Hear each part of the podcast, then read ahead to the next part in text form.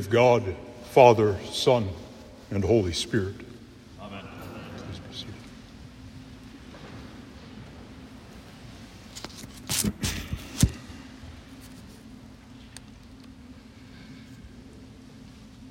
Lord, teach us to pray. So said the disciples to our Lord, acknowledging at once humanity's greatest desire and humanity's greatest need. The disciples knew they could not pray as Jesus prayed, and so they asked him to teach them. And so the Lord gave them a prayer. This prayer, the Lord's Prayer, which we all know by heart, is the distillation of every prayer in Holy Scripture. And it brings the Word of God and our lives into a joyful harmony. The book of Psalms is the one book that differs from all the other books of the Bible in that it contains only prayers. At first, it is something very astonishing to us that the Bible contains a prayer book. The Holy Scriptures are, to be sure, God's word to us, but prayers are human words to God. What is this prayer book doing in our Bible? And who is their speaker? These questions were posed by the great 20th century pastor and martyr, Dietrich Bonhoeffer, in his book on the Psalms. And in the introduction to that book, he highlights the difficulty of prayer. Even our conception of prayer, to learn how to pray, seems, seems contradictory. If prayer means the spontaneous outcome of our feeling, the overflow of our hearts. In highlighting the difficulty of prayer, Bonhoeffer notes that we are commanded to pray, but what do we do when prayer seems like it is a burden to us? Or coming up with the words to say to God becomes a, a, a torment. And yet, if we neglect prayer, we neglect what was once originally the natural inclination of the human soul. The first conversation recorded in human history is a dialogue, a conversation between God and man.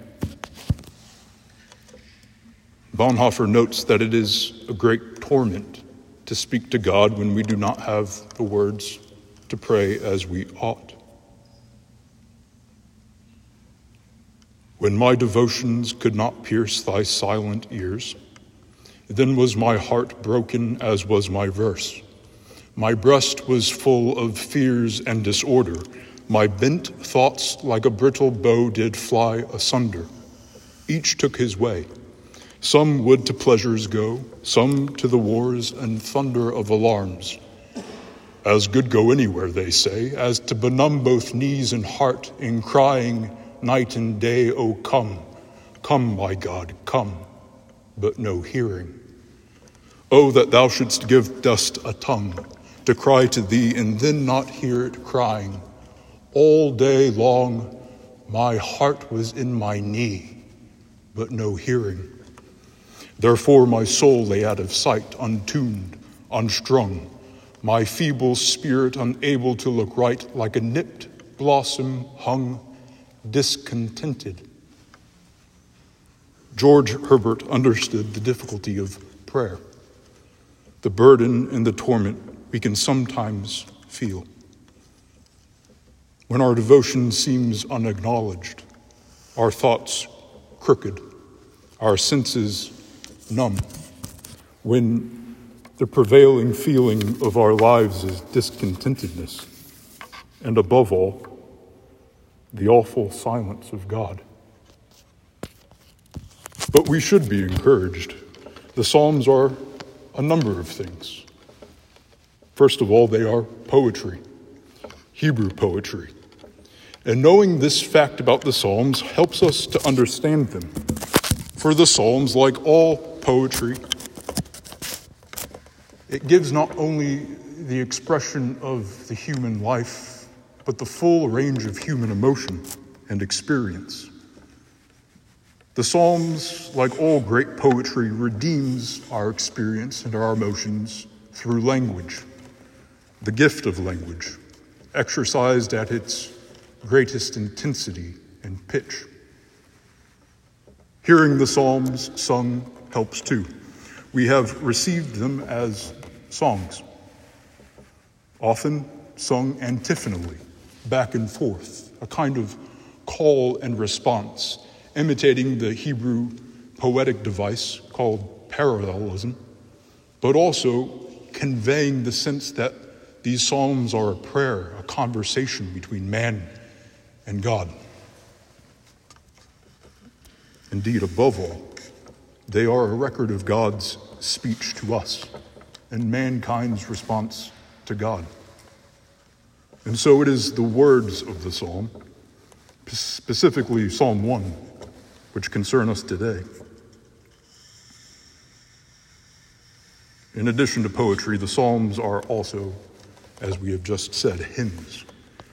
It is the first hymn book of the church. It punctuates our readings in the daily office, in between the Old Testament and the Epistle. We hear it in the Mass. It is the glue, the literal spine of the Bible. If you were to open it in the middle, there are the Psalms. The Psalms are the backbone of Anglican worship. And the Psalms are prayers. Saint Benedict of Nursia, whose famous rule uh, really paved the way of monasticism in the West and influenced the East, recommended that the Psalms would be read through by everyone in a Christian community in a week. Uh, this might seem like a rigorous requirement, but it, it's actually a bit easier than the early third and fourth century desert, desert dwellers uh, in Egypt who would pray the Psalms in a day. They would sing them every day. And in some corners of the church, it was expected that priests and deacons and bishops should have the whole Psalter by heart.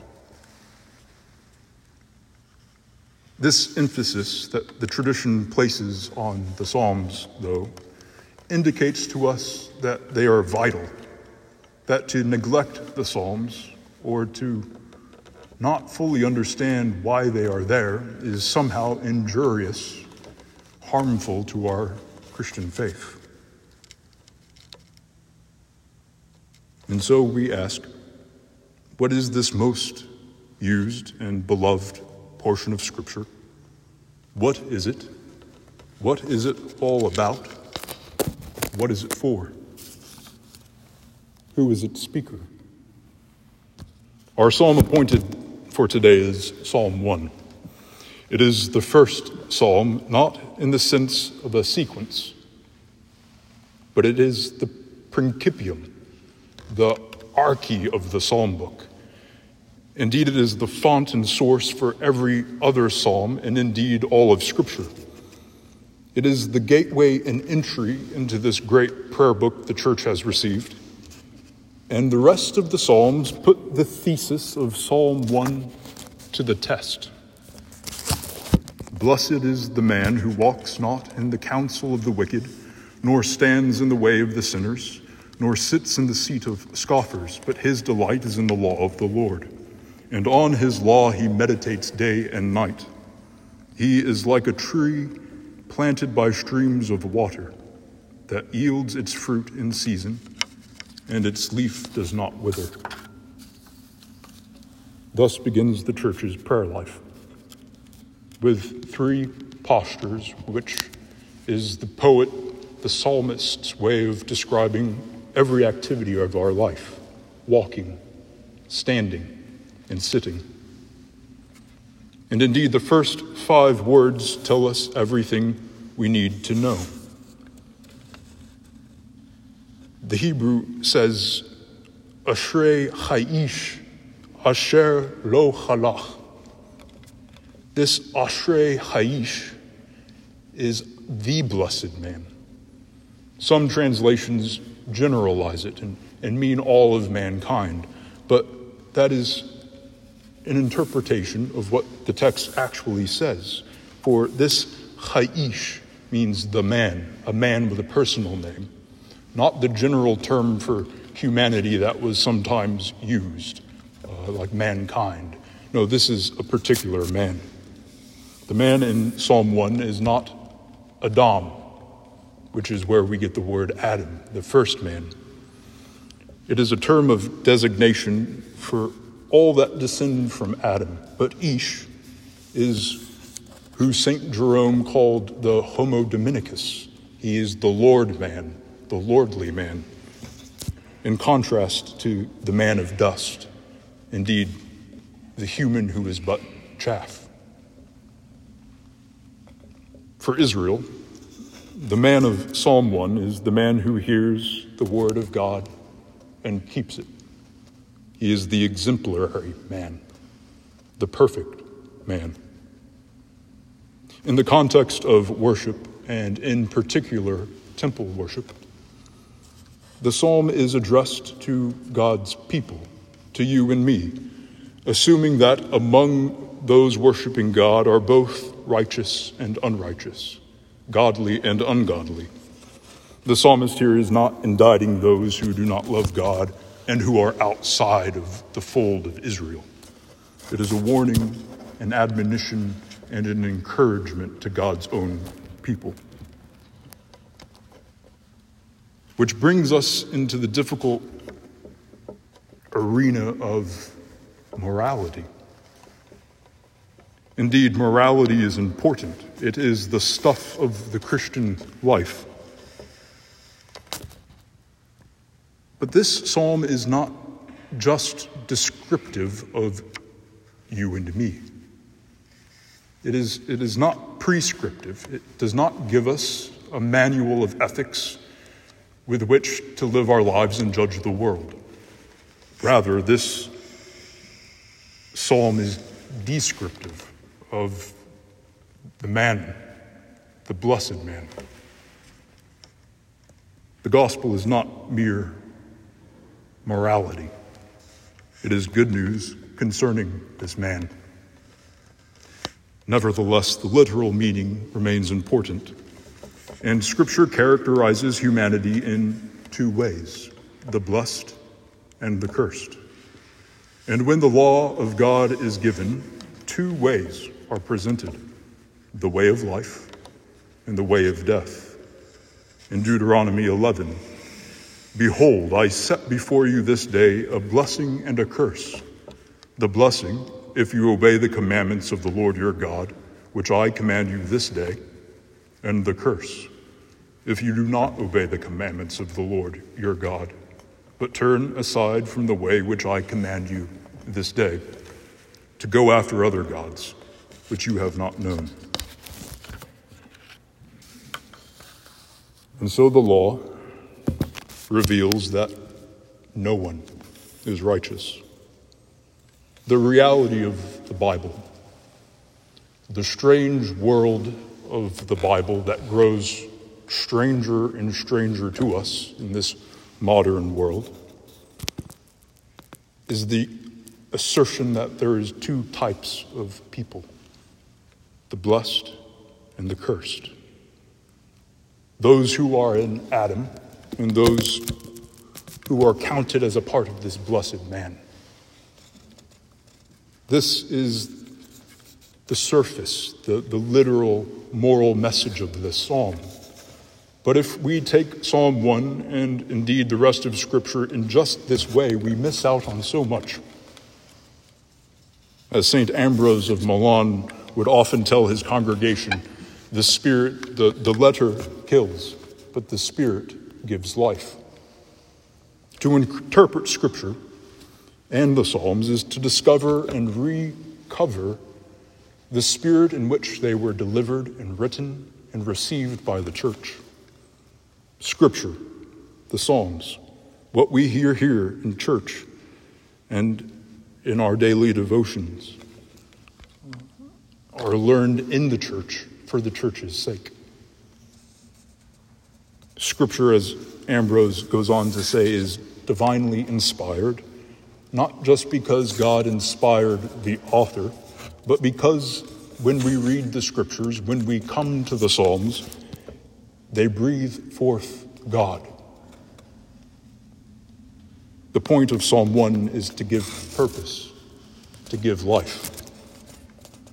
Therefore, it is most urgent in greeting this first psalm to identify the man. For in identifying the man, we also identify the unifying principle of all of sacred scripture. The man of Psalm 1 is the Lord Jesus. And the life described in this psalm is his alone. It was his alone to live, and it is his alone to give. According to Holy Scripture, there are two types of people, as we have heard those in Adam, made from dust, that are like chaff, and those in Christ, who are like a tree that is planted, not by themselves, but someone else. For as St. Paul tells us, through the first man, death came into the world, but the second man, the second Adam, the Ashrei Haish, the blessed man of this psalm, is a life giving spirit. This is what Psalm 1 prefigures. It, it is an exposition of the blessed man, the one who is both God and man. This prefigurement in Psalm 1 is fulfilled briefly in today's gospel. Recall the blessing and curse found in Deuteronomy, which is contingent on behavior.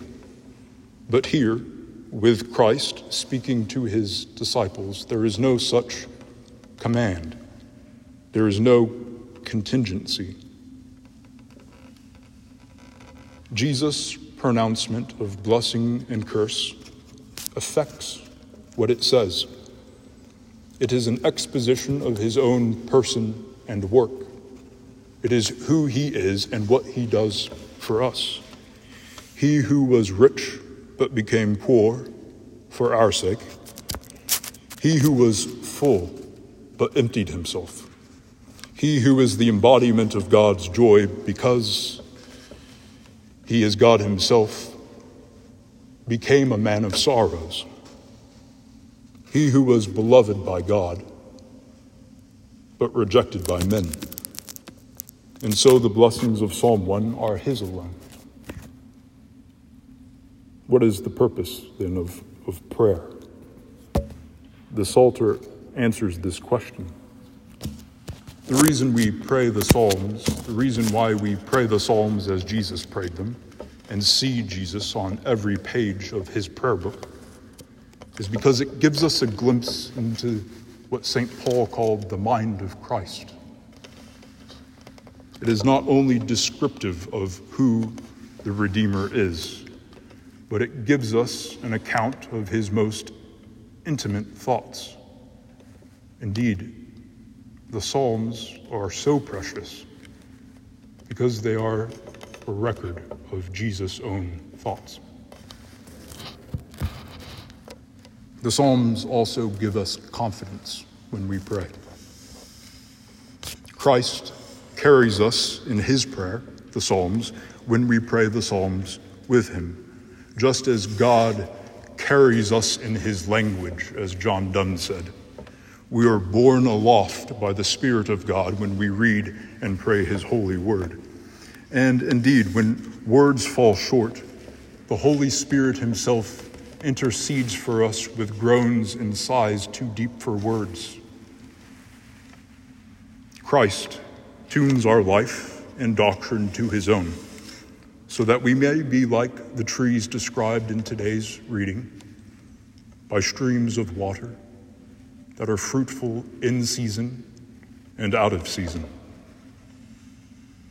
And so, just as Psalm 1 introduces us to the blessed man, Psalm 2 introduces us to God's anointed king and Messiah. And the contrast between the way of the godly and the ungodly that we see in Psalm 1 becomes an all out conflict, as the psalmist says to God, Why do the nations rage? And then Psalm 3 arrives, and we meet the promised deliverer, the suffering servant. The new Adam of Psalm 1 and the new King David of Psalm 2 is the Savior of Psalm 3, who prayed the Psalms on the cross. He lived and died with these prayers always on his lips, and we only pray them through and with and in him. How do I know the mind of Christ? How can I be Christ's disciple? How can I pray? The Psalms tell us. Our dear Lord, who has given to us and taught us to pray the Psalter and the Lord's Prayer, grant to us also the spirit of prayer and of grace, so that we may pray with enthusiasm and earnest faith, properly and without ceasing, for we need to do this. He has asked for it and therefore wants to have it from us. To him be praise, honor, and thanksgiving in the name of the Father, and the Son, and the Holy Spirit.